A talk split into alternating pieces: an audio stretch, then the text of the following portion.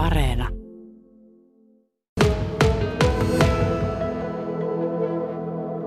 Vuosikausia, varmaan kymmenen vuotta on yritetty koko Pohjolassa pyydystää aikuista merikotkaa, jotta voitaisiin myös aikuisen merikotkan liikkeitä seurata. Ja tämä oli tosiaan tähän mennessä vielä historian ainoa naarasmerikotka.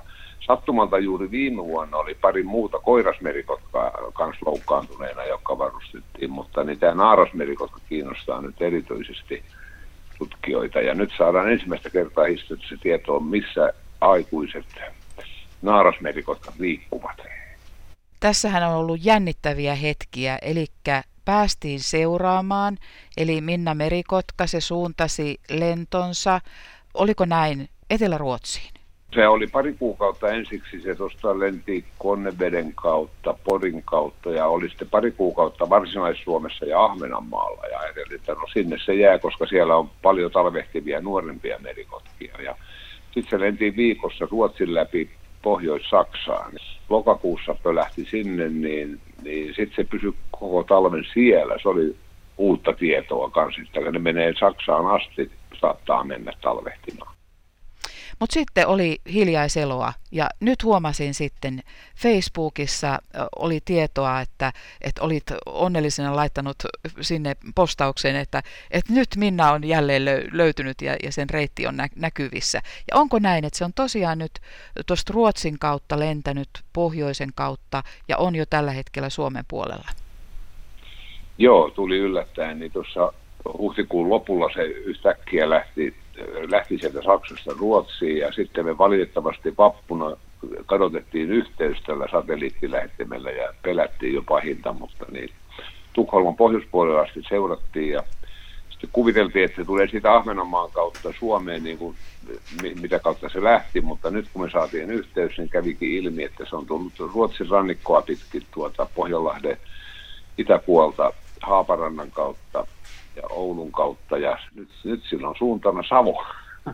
Näin me toivomme. Pidetään peukkuja pystyssä, että, että oikeasti niin kuin hänet, hänet, puhutaan nyt ihan, ihan sillä termillä, mutta että Minna saadaan, saadaan lentämään tänne saakka. Mutta kaiken kaikkiaan Tapio Osala, meillähän oli uhkana, että merikotka kuolee sukupuuttoon, mutta työ on kantanut hedelmää. Tällä hetkellä on aika hyvä tilanne. Siitä on ihan 60-luvulta lähti 60-luvun lopulla, kun huomattiin, että nyt merikotka katoaa, niin sitä sitten tehtiin kymmeniä vuosia. Tuhansia sikoja raahattiin tuonne merenkurkun luodoille antamaan niille puhdasta ruokaa ja pikkuhiljaa se elpyy ja nyt tota, pari vuotta sitten voitiin todeta, että merikotka ei ole enää uhanalainen, että se ei ole kuolemassa sukupuuttoon. Mutta suojelutyötä toki jatkamme edelleen. Nyt on lintu, lintuinfluenssa uhkana ja kaikkea muutakin, että suojelutyötä mm. jatketaan. Hienoa. Mutta siis mä ihan levitän käteeni, kun mä puhun Minna Merikotkasta, koska se olisi niin valtavaa hienoa nähdä ja, ja kohdata tällainen merikotka. Käsittääkseni myös Minnan mitat ovat aika mittavat.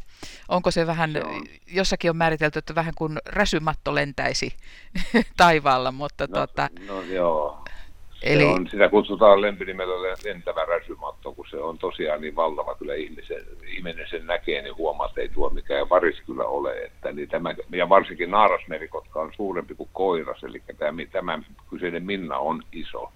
Niin, paljonko siipien väli oli? No, sitä ei saa tarkkaan, on se pitkästi yli kaksi metriä, siivet levällä mitattu sitä, mutta niin lähellä kahta ja puolta metriä. Ja olen pitänyt siellä kädessä tiedän, että kun se oli kuntoutunut, niin se on todella voimakas, se melkein nosti miehen ilmaan.